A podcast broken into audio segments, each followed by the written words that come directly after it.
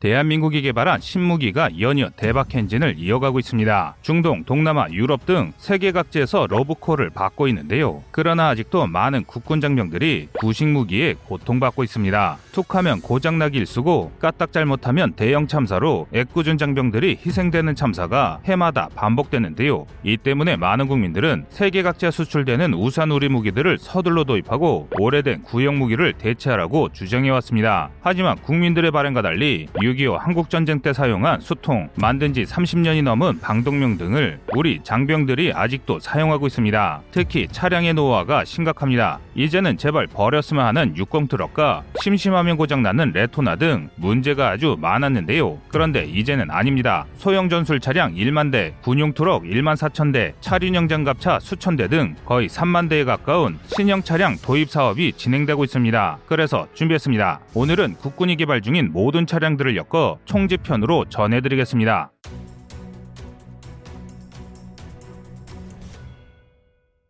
한국군의 차량은 똥차들이라고 비난받았던 군용차가 신형 차량들로 교체되고 있습니다. 이 사업으로 한국은 건국 이래 최대 차량 교체 사업을 통해 우리 군을 혁신하고 있습니다. 과거 우리 군의 차량들은 정말 불편하기 그지없고 툭하면 퍼지는 고물 차량들이었습니다. 그래서 차량을 정비하는 병사들은 항상 입에 욕을 달고 살았을 정도인데요. 하지만 지난 몇십 년 동안 우리 군의 든든한 이동수단이었던 것은 분명한 사실입니다. 우리 군의 전술 차량들은 시간이 지남에 따라 장비의 노화로 구식화가 더해지면서 그 기능의 한계도 명확히 드러났는데요. 그래서 현재 한국의 케이 백오십일이라는 신형 전술 차량을 개발해 만여 대의 차량을 실전 배치하고 있습니다. 이에 더해 구형 케이 이백 장갑차를 대체할 케이 팔백육, 케이 팔백칠 장갑차 역시 순조롭게 전력화가 진행되고 있는데요. 과거 두돈반 육십 트럭이라 불리는 군의 중형 트럭과 케이 칠백십일 오 톤 트럭을 대체할 중형 전술 차량의 개발도 막바지에 다다라 본격적인 양산 체계 도입을 준비하고 있습니다. 이에 따라 우리 국군을 떠받치는 차량 전력이 단숨에 한 차원 올라가는 엄청난 군사 혁신이 이루어지고 있는데요. 그런데 일각에서는 한국의 이런 모습을 부정적으로 바라보는 시각도 있습니다. 이들의 주장에 따르면 일본은 이미 한참 전에 헌병 차량을 개발했는데 한국은 이제 와서 뒤늦게 개발하고 있다며 비난하고 있습니다. 뿐만 아니라 미국은 헌비를 버리고 새로운 전술 차량을 쓰고 있다며 한국의 전술 차량은 시대에 뒤떨어진 차량이라고 주장합니다. 즉 서둘러 미국을 따라가야 한다는 것인데요. 그러나 그들이 주장하는 현실은 다릅니다. 우리 군의 작전 환경과 계속되는 미국 무기의 개발 실패를 고려할 때 한국의 케이 백오십일은 우리 전쟁에 맞는 매우 우수한 차량입니다. 그래서 준비했습니다. 오늘은 세계도 극찬하고 있는 한국의 차세대 전술 차량에 대해 알아보겠습니다. 이천십칠 년 우리나라 국방부는 한국형 헌비라 불리는 케이엠 백오십일을 공개했습니다. 기갑수색형인 케이 백오십삼과 방탄 능력은 없으나 장축으로 개조해 부가 설비 를 장착한 케이 삼백오십일 정비차 등 다양한 형태의 파생형 차량을 함께 공개했는데요. 이 차량들은 과거 군토나라 불리는 군용 레토나 케이 백삼십일과 군용 소형 트럭 케이 삼백십일 계열의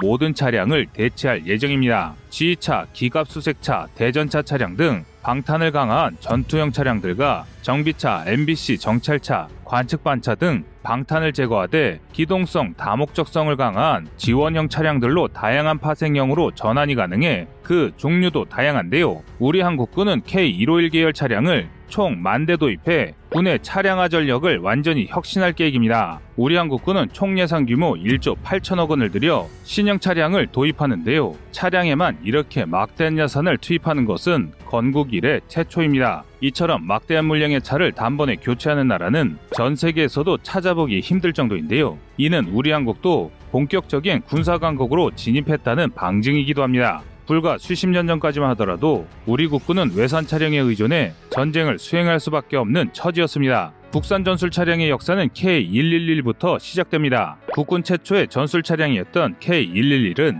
육이오 전쟁 이후 주한미군에 들여온 엠백오십일 에이원을 기반으로 아시아 자동차가 생산한 사륜구동 차량입니다. 전체적인 외형은 차고가 높고 후드가 동그란 엠사십팔 에이원의 사륜구동 모델과 비슷합니다. 또 엔진 자체는 평범한 직렬 사 기통 오에이치브이 엔진을 사용하는데 이 엔진은 토크를 중시하는 화물차나 버스 용도로 설계된 엔진인데요. 그래서 당시 이 차량은 출력이나 연비는 낮지만 회전 토크가 좋아 험지 돌파력은 뛰어나다는 평가를 받았습니다. 이후 천구백팔십일 년 이란 이라크 전쟁이 발발하자 이란에서 대규모로 구입해 가기도 하였으며 전쟁 막바지인 천구백팔십팔 년까지 아시아 자동차에서 이란에 수출한 물량이 무려 만 사천여 대나 되는 수출 효자이기도 합니다. 하지만 연식이 오래되면서 사고가 잦아지고 창문을 대신한 비닐을 덮더라도 고속주행 시 차량이 심하게 떨리는 문제가 많았는데요. 그래서 이후 군토나라는 별명을 가진 군용 레토나 케이 일삼일이 도입됐습니다. 케이 일삼일은 과거 육군, 해군, 대대장급에서부터 장군에 이르기까지 복무관용 차량으로 쓰였습니다. 즉 대대 일 호차, 사단 일 호차로 불리던 차들이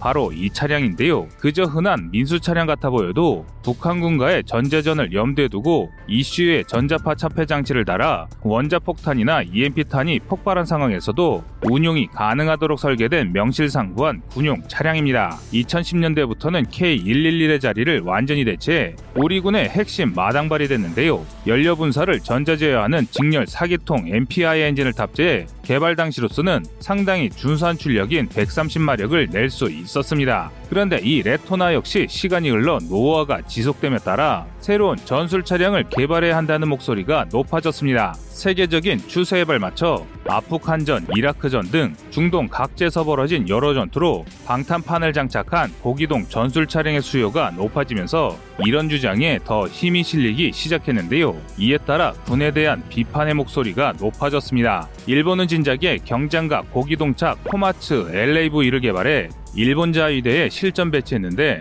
우리 군은 아직까지 뭘 하고 있냐는 것이었습니다. 코마츠 엘에이브이는 자위대가 이천이 년부터 배치한 고기동 경장갑 차량으로 균질 합연 장갑을 차량 외부에 설치해 오 점 오육 밀리미터 소총탄과 칠 점 육이 밀리미터 기관총탄을 방어할 수 있는 헌비형 차량입니다. 사행정 사기통 순행식 디젤 엔진을 이용했으며 최대 출력은 백십 마력으로 도로에서 최대 백 킬로미터 이상으로 원활하게 기동이 가능합니다. 무장으로는 십이 점 칠 밀리미터 중기관총이나 오 점 오육 밀리미터 탄을 사용할 수 있습니다. 또 차량에 설치된 X자 슬링에 걸터 앉아 양측으로 열리는 넓은 해치를 이용해 칼, 구스타프 같은 각종 로켓을 발사할 수도 있는데요. 확실히 이천십 년대까지만 해도 우리 군에는 이 코마츠 엘에이브이에 맞대응할 만한 고기동 차량의 수가 턱없이 부족했습니다. 또 일본이 이천이 년 월드컵 때 일본의 전술 차량이 세계 언론에 보도되면서 한국과의 전술 차량 비교는 더 극명해졌습니다. 즉 일본은 진작에 개발한 전술 차량은 한국은 십 년이 지나도록 갖지 못한다는 비아냥을 들어야 했습니다. 그래서 우리 군은 이를 개선하기 위해 소형 전술 차량 개발을 본격적으로 추진합니다. 그 결과물이 바로 케이 일오일 소형 전술 차량입니다. 소형 전술 차량은 구체적으로 기본형인 케이 일오일과 다목적성을 위해 장축형으로 만들어진 케이 삼오일 두 가지가 있습니다. 파워트레인은 브이 식스 터보 엔진과 최첨단 팔 단 자동 변속기가 탑재되어 최고 출력 이백이십오 마력으로 최대 토크 오십 킬로그램 미터의 성능을 자랑합니다. 또한 사륜구동 시스템이 적용되었는데요. 총중량은 일반형이 오 점 칠 톤, 장축형이 칠 톤입니다. 이는 일본의 코마츠를 크게 압도하는 스펙입니다. 한때는 케이 일오일을 엠알에이피처럼 더 대형화를 하자는 의견도 있었으나 헬기로 공중강습 작전을 펼치는 신속대항사단이 사용할 수 있도록 해야 한다는 주장에 따라 한국군의 작전 환경을 반영해 만들어졌는데요. 그래서 씨에이치 사십칠 치누크 수송헬기의 최대 탑재 중량을 고려해 가장 무거운 것도 칠 톤을 넘지 않도록 했습니다. 그런데 케이 일오일이 본격적으로 전력화되면서 뜻하지 않은 여러 문제가 발생했습니다. 육군, 해병대 등에서 배치되어 운용 중인 케이 일오일의 바퀴가 통째로 빠지는 결함이 있어 절반가량이 리콜 대상이 된 것입니다. 게다가 파폭이 좁아 도로 운행 시 사고 가능성이 높고 방탄사행의 경우 시야각이 좁다는 비판까지 제기됐는데요. 이로 인해 많은 이들이 또 방산비리냐며 한국군의 방산무기 사업을 비난했습니다. 하지만 다행히 이런 문제점은 빠르게 개선되고 있습니다. 차량 휠이 빠지는 현상은 지속적인 생산을 통해 빠르게 개선됐으며 차폭과 시야각은 방탄성을 강한 현세대 모든 전술 차량에서 발생하는 일반적인 제한사항입니다. 즉 장갑이 두꺼워지고 지뢰나 급조폭발물의 폭발력을 흘러내기 위해 구조가 변경된 것을 운전하기 불편하다고 바꾸는 것이야말로 말이 안 되는 이야기입니다. 그럼에도 논란은 끊이지 않고 있는데요. 일각에서는 이미 만들어진 지 삼십 년도 더 된 헌비를 복제한 구식 차량이라며 우리의 신형 전술 차량을 폄하합니다. 하지만 이는 말도 안 되는 이야기입니다. 단순히 성능만 따져봐도 생김새만 미국의 헌비와 비슷해 보일 뿐 그 성능과 기능은 확연히 다릅니다. 다릅니다. 케이 백십일은 배기량이 삼천 씨씨에 불과함에도 배기량이 육천이백 씨씨인 미국의 험비보다 엔진 출력이 높습니다. 약간도 아니고 무려 삼십삼 퍼센트나 높은데요. 마력으로 환산하면 칠십오 마력이 더 높은 셈입니다. 또 험지에서 기동하기 위한 등판 능력도 한국형이 더 뛰어나고 급조 폭발물 아이이디의 새로운 위협에 대응하기 위한 특수 설계로 개발됐습니다. 그러면서 오히려 가격은 미국산의 반값에 불과합니다. 즉 한국의 기술력이 떨어져 미국을 따라해 뒤늦게 만들어진 험비라는 오명을 쓸만한 차량이 아니란 것입니다. 분명 미국은 한국과 달리 연다른 전쟁으로 전술 차량에 대한 다양한 노하우를 쌓았으며 그 경험으로 차세대 차량을 개발했습니다. 그런데 그건 미국의 다른 무기들도 마찬가지입니다. 전차, 미사일 등 여러 무기들이 전운에 따라 개량되거나 개발됐습니다. 그러나 일반인들이 잘 모르는 게 있는데요. 미국이 그렇게 많은 무기를 개발했음에도 그중 오랫동안 꾸준히 운용되는 장비는 그리 많지 않다는 것입니다. 특히 최근에는 막대한 개발비를 투입했음에도 실패하는 사업들이 속출하고 있는 것이 미국의 현 상황입니다. 그래서 미국산 무기라고 덮어놓고 베끼다가는 미국의 실세를 그대로 답습할 수도 있다는 것이죠. 따라서 케이 백십일은 우리 전장과 국방 환경에 맞춰 최대한 안정적이면서 우수한 무기라 할만합니다. 그러나 아무리 우수한 고기동 전술 차량이라 하더라도 십사 점 오 밀리미터 고사총 같은 대구경 화기를 막을 수는 없습니다. 다수의 전차 로 구성된 기갑 부대의 뒤를 쫓아서 작전을 수행하기에는 아무래도 조금 모자란 전력입니다. 당연히 우리 군도 이 사실을 알고 있습니다. 이 때문에 기계화 부대를 보조할 수 있는 차륜형 장갑차 케이 팔백육과 케이 팔백팔을 개발했는데요.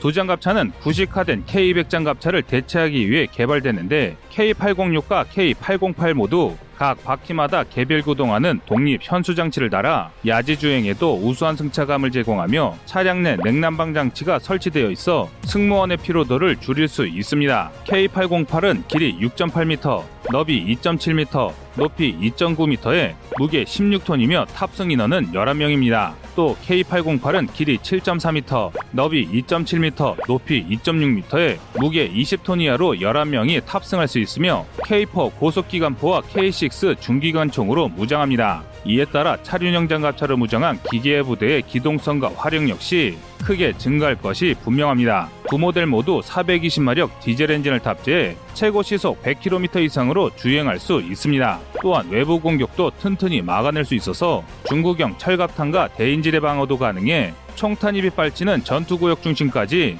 안전하게 병력 투입이 가능합니다. 이와 더불어 부가 장갑을 덧붙이면 방어 능력은 더 커질 수 있으며 부가 옵션도 다양합니다. 장갑차 내부의 공기 압력을 높여 외부의 공기가 유입하지 않도록 하는 방식으로 화생방 방어도 가능하고 엔진에 화재가 발생하면 레버를 당겨 한 번에 불을 끌 수도 있습니다. 이에 더해 악조건에서도 전투력을 발휘하도록 전술 타이어는 내부에 럼플렛이 내장돼 있어 피탄 시에도 시속 사십팔 킬로미터 속도로 한 시간 이상 주행할 수 있습니다. 공기압 자동 조절 장치를 적용해 노면 접잡에 따라 압력을 조절할 수 있으며 심지어 시속 팔 킬로미터로 수상 주행도 할 수 있는 만능 장갑차입니다. 하지만 아무리 전투부대가 강해지더라도 후방에서 원활한 병참을 수행할 대형 트럭이 부족하다면 전쟁을 수행할 수 없습니다. 지금 우리 군이 사용하는 케이 오백십일 육십 트럭과 케이 칠백십일 오 톤 트럭의 노후화를 생각할 때 새로운 차량의 개발이 필요한데요. 그래서 현재 추진하고 있는 게 기아와 하나 디펜스를 두고 경쟁을 벌여 이천이십 년 삼월 삼십일일 기아가 최종 후보로 선정됐습니다. 시제 차량의 스펙은 한 번에 소대 규모 병력인 이십팔 명을 수송할 수 있는 대형 차량입니다. 이 중형 전술 차량은 기존의 케이 오백십일과 케이 칠백십일을 전부 대체할 것인데요. 이처럼 한국은 각 분야에서 철저한 준비를 하고 있습니다. 현재 한국을 비난하는 목소리의 대부분이 과거 한국의 장비나 기술력을 기준으로 지금의 한국군을 폄하하고 있습니다. 하지만 지금의 우리 군은 눈 깜빡할 사이에도 쉼없이 지나며 자주강군으로 거듭나고 있습니다.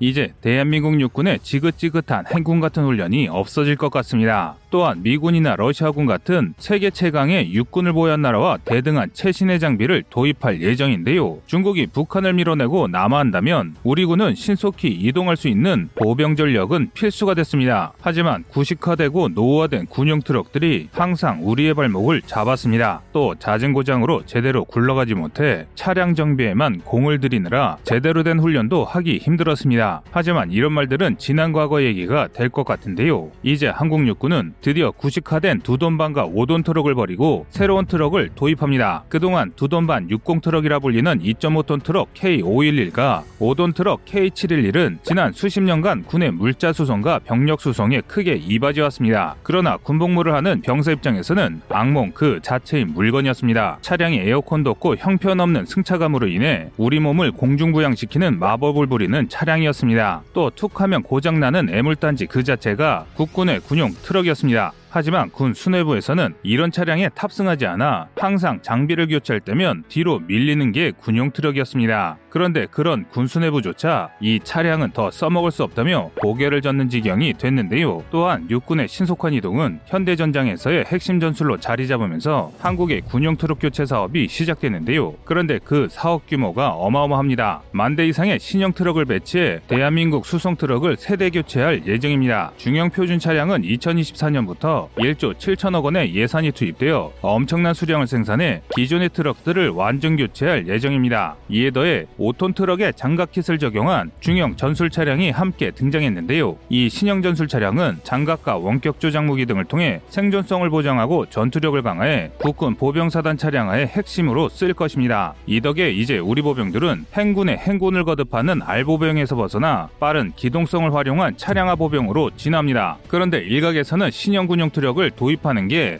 쓸데없는 돈 낭비라 주장하고 있습니다. 상부 장갑도 없이 뻥 뚫린 차가 과연 병사들의 생존성을 보장할 수 있겠냐는 것인데요. 차라리 케이 팔백팔 차륜형 장갑차를 추가 배치하거나 다른 나라의 전술 차량을 도입하는 게 더 낫다고 주장하고 있습니다. 하지만 그렇지 않습니다. 군이 이러한 선택을 한 것은 제한된 자원에서 각자의 임무에 맞는 효율적인 차량을 배치한 합리적인 선택입니다. 하지만 이렇게 말해서야 전혀 납득이 가지 않으실 텐데요. 그래서 준비했습니다. 오늘은 대한민국의 새로운 마당발 중형 표준 차량에 대해 알아보겠습니다. 많은 예비역 군인들은 두 톤반과 오 톤 트럭에 대한 아주 고통스러운 기억들을 가지고 있습니다. 핸들의 조향각이 작아서 일반 차량보다 차를 크게 돌려야 하는 데다 에어컨이 없어서 한여름에는 땀을 뻘뻘 흘리고 또 한겨울에는 추위에 벌벌 떨어야 합니다. 오래된 차량답게 고장 역시 작고 관리가 아주 까다로운 건 덤이었는데요. 그런데 이제 두 톤반은 옛 추억만으로 남게 됐습니다. 케이 오백십일, 케이 칠백십일 등 국군의 군용 트럭들이 새로운 차량으로 전부 교체될 예정이기 때문입니다. 육군은 기아자동차와 계약해 이천십구 년부터 백칠십칠억 원의 예산을 투입해 중형 표준 차량의 표준 플랫폼을 개발하고 이천이십사 년부터 생산 및 배치를 목표로 하고 있습니다. 예상 생산량은 최대 만 사천 대로 현재까지 군이 보유하고 있는 두 톤반 일만여 대를 전부 교체하고도 남는 물량입니다. 이 정도 수량이면 동시에 물자 삼만 톤 혹은 병사 이십오만 명을 한 번에 이동할 수 있는 물량의 트럭을 교체하는 역대급 규모인데요. 그런데 의아한 것이 장비를 아끼다 못해 사골처럼 우려먹던 국군이 왜 갑자기 신형 트럭 교체 사업을 진행하고 있는 것일까요? 그 이유는 병력 자원 감소 때문입니다. 지속적으로 문제되고 있는 인구 저하에 따른 병력 부족을 구조 개편과 장비 최신화로 극복하기 위해 신형 트럭을 도입하는 것입니다. 두 톤반 육십 트럭으로 불리는 이 점 오 톤 트럭은 천구백사십오 년 해방 이후 일명 재무시로 불리는 지엠씨의 지 오백팔 이 점 오 톤 트럭을 도입한 것이 그 시작입니다. 천구백육십 년대에는 재무시와 도요타에서 만든 제이 육삼공 트럭을 혼용해 사용하다 천구백육십육 년부터 엠 육백이 트럭을 도입했는데요.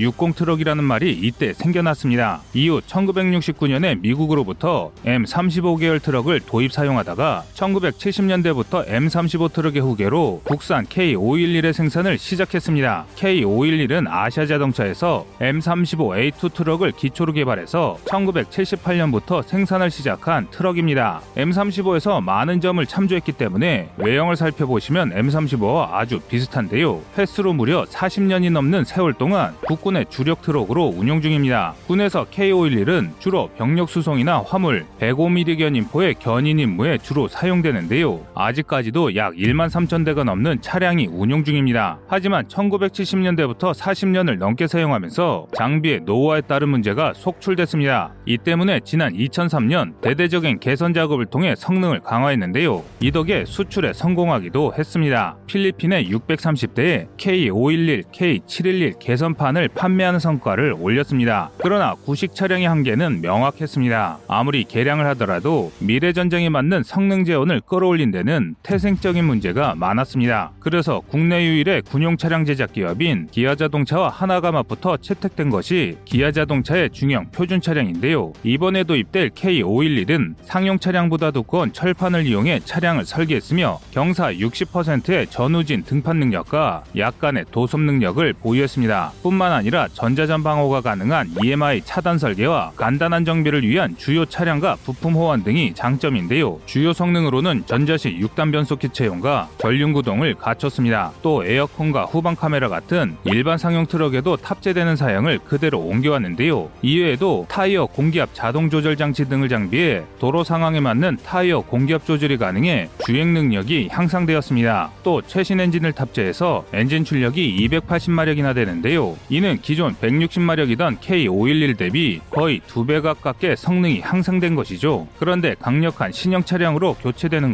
것은 케이 오백십일만이 아닙니다. 오 톤 트럭이라 불리던 오 톤 군용 트럭 케이 칠십일 역시 교체되는데요. 이 점 오 톤 트럭이 군의 마당발이었다면 오 톤 트럭은 군의 짐꾼입니다. 국군이 처음 오 톤 트럭을 운영한 것은 천구백오십 년대부터 미군의 지원으로 지 오백구, 지 오백십, 지 백십육부터입니다. 이 차량들은 천구백육십육 년까지 사용되다 이후 천구백육십 년대부터 엠 오십사와 엠 팔백구로 교체됐습니다. 지금 군이 사용하는 케이 칠백십일은 케이 오백십일처럼 천구백칠십 년대 이 트럭을 기반으로 만들어졌는데요. 오 톤 트럭은 주로 포병이나 공병부대에서 많이 사용 중입니다. 포병에서는 백오십오 밀리미터 견인포의 견인과 백오십오 밀리미터 포탄의 탄약과 장약을 적재하는 탄약차로 많이 운영하고, 공병에서는 파생형인 케이 칠백십삼 덤프트럭이나 케이 칠백십삼 트랙터를 주력으로 사용하고 있는데요. 이 케이 칠백십일 역시 지난 이천삼 년 개선 작업을 통해 기존보다 성능이 향상되었으며 전시 사용이라는 특수성을 고려해 요소수 없이도 운전이 가능하도록 했습니다. 이 덕에 지난 요소수 대란에서도 문제없이 사용할 수 있었는데요. 하지만 그래봤자 케이 칠백십일 역시 사용한 지 사십 년이 넘은 구닥다리입니다. 그래서 케이 칠백십일도 육 바이 육 바퀴를 사용하는 오 톤 트럭형 중형 표준 차량으로 교체됩니다. 오 톤급 중형 표준 차량은 이백팔십 마력 엔진을 사용하는 케이 칠백십일보다 훨씬 강력한 삼백삼십 마력 엔진을 사용해 기동성을 극대화했습니다. 뿐만 아니라 오 톤 차량에는 장갑킷을 얹은 중형 전술 차량도 함께 개발했는데요. 중형 전술 차량은 소총탄에 대한 방어력을 제공할 수 있습니다. 또 원격 사격 통제 체계인 알씨더블유에스를 탑재해서 기관총 사수의 생존성을 보장할 수 있습니다. 한 대 전술 차량에 후방자석 십사 명, 운전석 사 명 같이 총 십팔 명이 탑승할 수 있는데요. 즉 두 대의 차량이면 한 개 소대를 탑승해서 이동할 수 있게 되는 것입니다. 이를 통해 우리 육군은 차량을 이용해 신속히 기동하는 완벽한 기계화 군대로 거듭납니다. 이렇게 되면 더 이상 발로 움직이는 행군에만 의존하는 군대가 아닌 것입니다. 하지만 일각에서는 중형 전술 차량 도입에 심각한 문제가 있다고 주장하고 있습니다. 각종 화기의 화력과 정확성이 크게 늘어난 현대 전장에서 살아남기에는 생존성이 심각하게 떨어진다는 것인데요. 기관총탄 이상의 탄이나 파편을 보호할 수도 없고 상부 장갑이 없이 노출되어 있어 포병의 사격을 맞으면 치명적일 것이라는 것이 그들의 의견입니다. 또 이런 차량으로 시가지를 이동하다 기습을 당하면 내부에 탑승한 인원이 전멸할 것이라고 주장하고 있는데요. 그래서 차라리 이런 전술 차량을 운용할 바에는 케이 팔백팔 같은 차륜형 장갑차를 더 생산하거나 러시아의 카마즈 타이푼과 같은 생존성이 높은 전술 차량을 별도로 개발해야 한다는 의견이 힘을 얻고 있습니다. 그러나 이는 하나는 알아도 둘은 모르는 생각입니다. 케이 팔백팔이나 타이푼 같은 차량의 방어력이 좋은 것은 사실이나 두 장비와 중형 전술 차량의 개발 목적은 완전히 다릅니다. 케이 팔백팔은 전방 지역의 야지에서 신속 전개나 수색 및 정찰 임무를 담당하고, 타이푼은 중앙아시아의 계할지에서 사용을 목적으로 한 차량입니다. 즉 케이 팔백팔과 타이푼은 직접 적과 교전을 상정하고 있는 차량이기 때문에 강한 방어력을 필요로 하게 파괴된 차량입니다. 또 그만큼 비쌉니다. 현재 타이푼을 운용하는 러시아군도 전군을 타이푼으로 무장시키지는 못했습니다. 결정적으로 한국의 중형 전술 차량은 기본적으로 적과 직접적인 교전을 하는 차량이 아닙니다. 대량 생산을 통해 보병 전력의 기동성을 향상시키는 게 주목적이지 여기에 병사를 태워 적들과 교전을 목적으로 개발되는 차량이 아니란 것이죠. 즉 이 차량의 방어력은 도로에서 상기한 파편이나 돌조각 등 전장에서 부상을 입힐 수 있는 자잘한 위협을 막아주거나 게릴라와 같은 경보병과 조시, 소화기탄을 막아주는 정도면 충분하다는 것입니다. 오히려 전시의 포탄 등에 의해 도로가 파괴되어 도로에 구멍이 파이거나 각종 포탄 파편과 돌조각 등이 굴러다니는 상황에서 안정적으로 기동할 수 있는 기동성을 확보하는 것이 더 중요합니다. 이 때문에 중형 표준 차량은 전장에서 당연히 선봉에 나설 일도 없습니다. 우리의 전술 교류에도 시가전에는 케이 팔공팔 장갑차가 먼저 시가지에 대한 수색 정찰을 실시하고 안전이 확보된 뒤에야 중형 전술 차량이 병력을 수송할 예정입니다. 즉 앞서 말한 차량들과 중형 전술 차량은 운용 목적이 다르다는 것입니다. 모든 무기의 상세 재원을 극한까지 끌어올린다면 분명 성능 좋은 무기가 되겠지만 문제는 가격이 터무니없이 높아집니다. 이렇게 되면 도입 수량이 적어지고 제대로 된 역할을 하지 못합니다. 그래서 전장 상황에 맞는 무기 체계가 투입되어야 최대 효율을 끌어낼 수 있습니다. 한때 우리나라는 수송 트럭의 개발에 인색하다는 비난을 들을 정도로 군용 트럭에 대해서 관심을 갖지 않았습니다. 최근에 군용 트럭의 중요성을 깨닫고 우리나라 환경에 맞는 전술 차량을 개발했는데요. 이와 함께 이번에 도입될 중형 표준 차량은 우리의 미래 전장을 책임질 국군 장병들을 더 안전하고 신속하게 움직여줄 이동 수단으로 자리매김할 것입니다.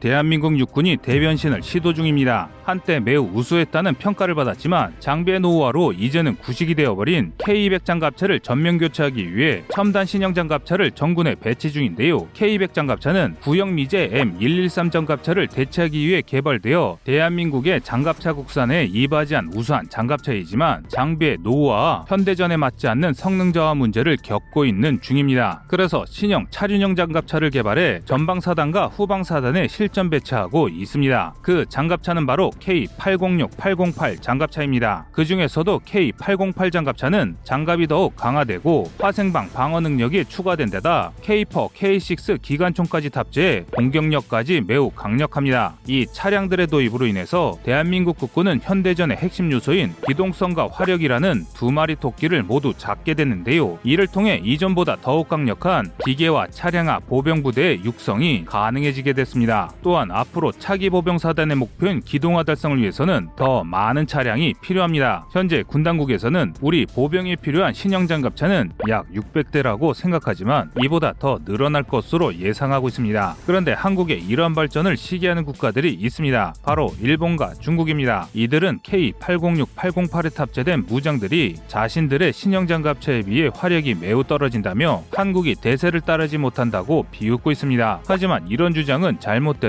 한참 잘못된 망상입니다. 기계화 보병의 특성을 생각하면 오히려 일본과 중국이야말로 잘못된 선택을 한 것인데요. 기계화 보병은 오히려 무장이 너무 과하면 실제 전장에서는 제대로 사용하지 못하는 경우가 더 많습니다. 기계화 보병의 주임무는 해당 지역을 보병이 직접 나서서 제압하는 것이기 때문입니다. 또한 한국은 가성비 높은 장비를 도입해 더 많은 보병들이 안전하게 작전에 임할 수 있도록 추진하고 있습니다. 그런데 중국과 일본이 한국의 신형 장갑 차가 성능이 떨어진다고 비아냥되고 있습니다. 그래서 준비했습니다. 오늘은 한국 기계화 보병의 새로운 전환점이 될 케이 팔공육 팔공팔에 대해서 알아보겠습니다. 대한민국이 본격적으로 운영했던 첫 장갑차는 엠 일일삼 장갑차입니다. 엠 일일삼 장갑차는 가격도 저렴해서 우리나라뿐만 아니라 서방 국가들이 주력으로 사용한 장갑차인데요. 그 파생형까지 포함하면 팔만여 대나 생산된 베스트셀러입니다. 한국은 천구백육십칠 년에 미국에서 공여받은 팔십 년 대 엠 일일삼을 최초로 배치했었고 이후 지속적으로 공유를 받아 베트남 전쟁이 끝날 시기에는 사백여 대로 늘어나 대한민국의 주력 장갑차로 운영되었습니다. 그러나 장갑의 요구사항이 칠 점 육이 밀리미터 소총탄 방어에 한정되어 중기관총 방어력이 약하다는 단점이 있었고 천구백칠십 년대 베트남 전쟁 이후 미국의 닉슨 독트린으로 인해 동맹국들에 대한 군사적 보장이 줄어들자 한국에서는 더 이상 무기를 수입이나 공유에 의존하는 게 아닌 스스로 무기를 만들 수밖에 없습니다. 없었는데요. 닉슨 독트린이란 냉전 시기 세계경찰론을 내세우며 전 세계 분쟁에 개입하던 미국이 자신들이 직면한 대내외적인 환경에 대한 인식을 변화시킨 것인데요. 여기에서 인식의 변화란 쉽게 말해 냉전 전략을 수행함에 있어서 미국의 능력을 종래에 비하여 적절한 수준으로 낮춘 것을 의미합니다. 즉, 우방이나 동맹에 차등적인 지원을 한다는 것입니다. 그래서 한국은 독자적으로 개발한 전투장갑차가 필요해졌고 이러한 시기에 만들어진 것이 바로 케이 이백 장갑차였습니다. 케이 이백 장갑차는 천구백칠십사 년부터 시행된 율곡 사업 시기에 개발하기 시작하여 천구백팔십사 년에 개발을 완료하고 천구백팔십오 년부터 실전 배치를 시작했습니다. 케이 이백은 전장 오 점 사 미터, 전폭 이 점 팔 미터, 전고 이 점 오 미터에 중량 십삼 점 이 톤 이백팔십 마력에 디 이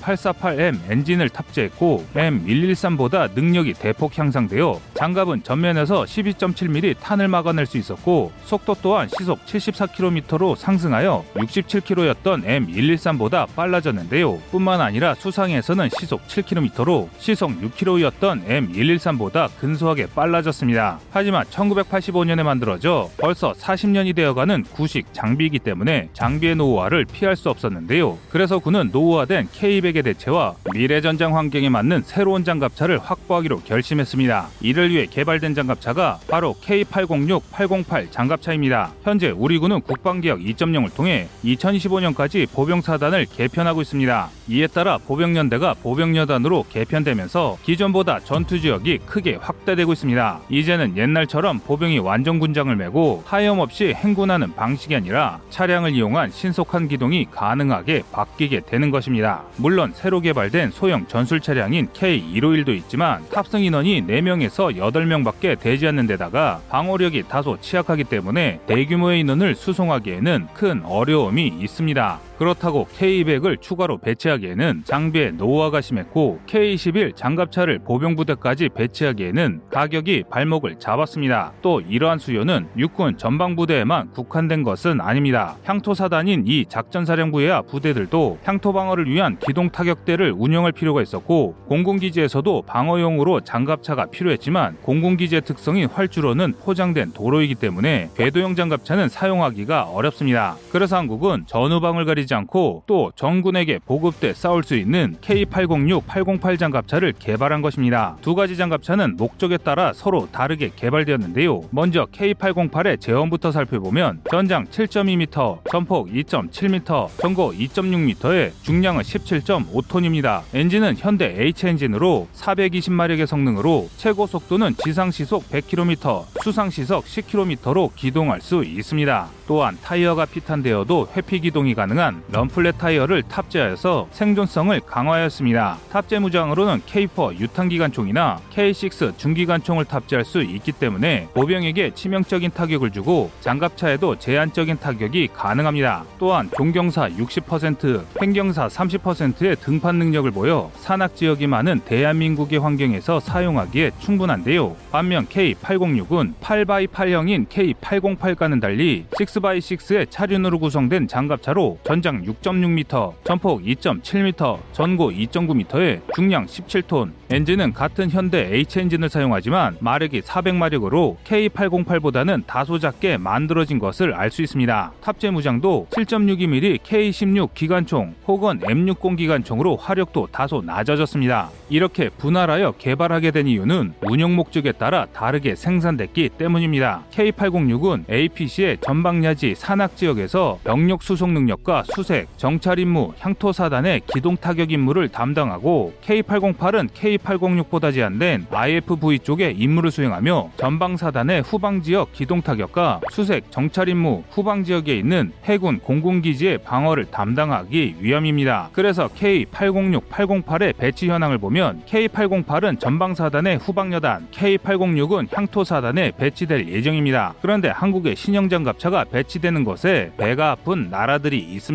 바로 중국과 일본인데요. 이들은 한국의 신형 차륜형 장갑차가 자신들의 신형 장갑차와는 달리 무장이 빈약하므로 자신들의 상대가 되지 않는다는 억지 주장을 부리고 있습니다. 일본은 구십육 식 장갑차와 십육 식 기동전투차라는 차륜형 장갑차를 보유하고 있는데요. 그런데 일본의 구십육 식 경우에는 기본 스펙이 우리 장갑차에 비해 크게 열세합니다. 구십육 식 장갑차는 전장 육 점 팔 미터, 전폭 이 점 오 미터, 전고 십구 미터, 중량 십사 점 육 톤의 미츠비시 삼백육십 마력 육 디 사십 엔진을 탑재하고 있고, 무장 또한 사십 밀리미터 유탄기관총과 엠 투 중기관총을 탑재할 수 있어 전체적으로 케이 팔백팔과 비슷한 사양임을 알 수 있습니다. 그러나 전면 방호력이 십이 점 칠 밀리미터까지만 방호가 되어 십사 점 오 밀리미터 방호가 가능한 케이 팔백팔과는 상대가 되지 않으며, 일본의 주력 장갑차임에도 케이 팔백육과 비슷한 정도의 방호력을 가지고 있습니다. 그런데 문제는 이천십육 년 주행 중인 장갑차에서 바퀴가 갑자기 빠지는 사고를 내어 세계적으로 유명세를 치룬 장갑차입니다. 하지만 일본은 얼마 생산도 하지 못한 십육 식 기동전투차를 이야기하며 우리 장갑 차량의 성능이 떨어진다는 주장을 펼치고 있습니다. 십육 식 기동전투차는 전장 팔 미터, 전폭 삼 미터, 전고 이 점 구 미터에 중량 이십팔 톤 미츠비시 오백칠십 마력의 사 브이에이 엔진을 탑재해 전반적으로 케이 팔백팔보다 크고 무거운데요. 그런데 가장 큰 특징은 로열 오더넌스 엘 칠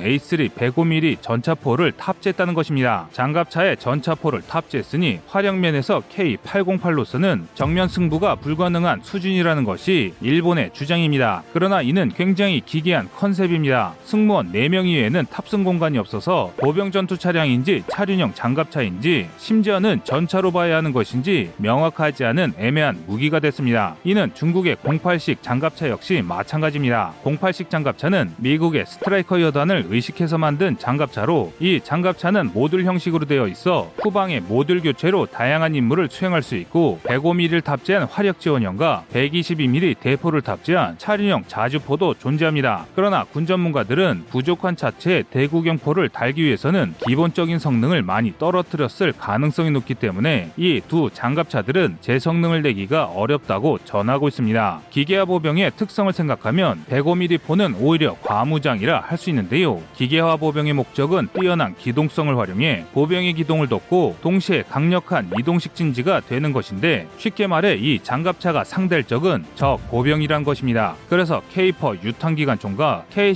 육 기관총의 화력이면 충분하다는 것인데요. 물론 화력이 강하면 좋지만 장탄수와 연사력을 생각할 때 전차포로 설계된 백오 밀리미터포는 보병용 장비로 그리 적합한 무기가 아닙니다. 쏟아보면 당연히 제압은 가능하겠지만 그러기엔 효율이 상당히 떨어집니다. 사실 전장에서 강력한 화력이 필요하다면 후방에 있는 포병이나 항공지원을 받는 것이 더 빠르고 확실합니다. 그렇다고 이 포를 전차전에는 더더욱 쓸 수도 없습니다. 백오 밀리미터 전차포는 이미 구 세대 대포이기 때문에 현대전차에 비해 사거리가 많이 떨어지고, 차륜형 장갑차는 삼십 밀리미터 이상의 기관포의 방호력은 전무합니다. 당연히 두 나라가 한국보다 우월하다고 주장하는 장갑차는 전차전에는 쓸래야 쓸 수가 없고 적 보병들도 완전 제압이 불가능한 괴상한 무기가 된 것입니다. 한마디로 십육 식 기동차나 공팔 식 장갑차는 비싼 주제에 성능은 애매한 엉터리 무기인 것이죠. 반면 대한민국 국군은 이러한 점을 깨닫고 케이 사, 케이 육 기관총 이상의 무장을 탑재하지 않았습니다. 케이 팔백팔 이상의 화력이 필요한 곳이라면 충분한 장갑과 무장을 갖춘 케이 이십일 보병 전투차나 케이 이 전차 같은 전차들이 해야 할 일이기 때문입니다. 그래서 한국은 중국과 일본이 보면 경악스러운 일을 실현했는데요. 바로 적을 상대하기에 충분한 화력을 갖추면서 단가를 낮춰 그들은 꿈도 꾸지 못하는 대량 생산을 이뤄냈기 때문입니다. 쉽게 말해 일본과 중국이 이도저도 아닌 장갑차 수십 대를 생산할 예산으로 한국은 우리 장병들을 보호하고 지원할 수 있는 우수한 장갑차 수백 대를 도입할 수 있게 된 것입니다. 따라서 일본과 중국의 주장은 오히려 자신들이 기계화 보병의 특성을 제대로 이해하지 못하고 있는 무능한 군대라는 것을 스스로 떠벌리는 것이나 마찬가지입니다. 전쟁에 쓰이는 무기체계는 화력만 강하다고 만능이 아닙니다. 각 분야에 맞는 무기로 적절히 쓰여야 진정한 빛을 발할 수 있는 무기가 되는 것입니다. 시청자님의 의견을 댓글로 남겨주시기 바랍니다. 여러분의 좋은 의견이 좋은 영상을 만드는데 많은 힘이 됩니다. 이상, 꺼리튜브였습니다.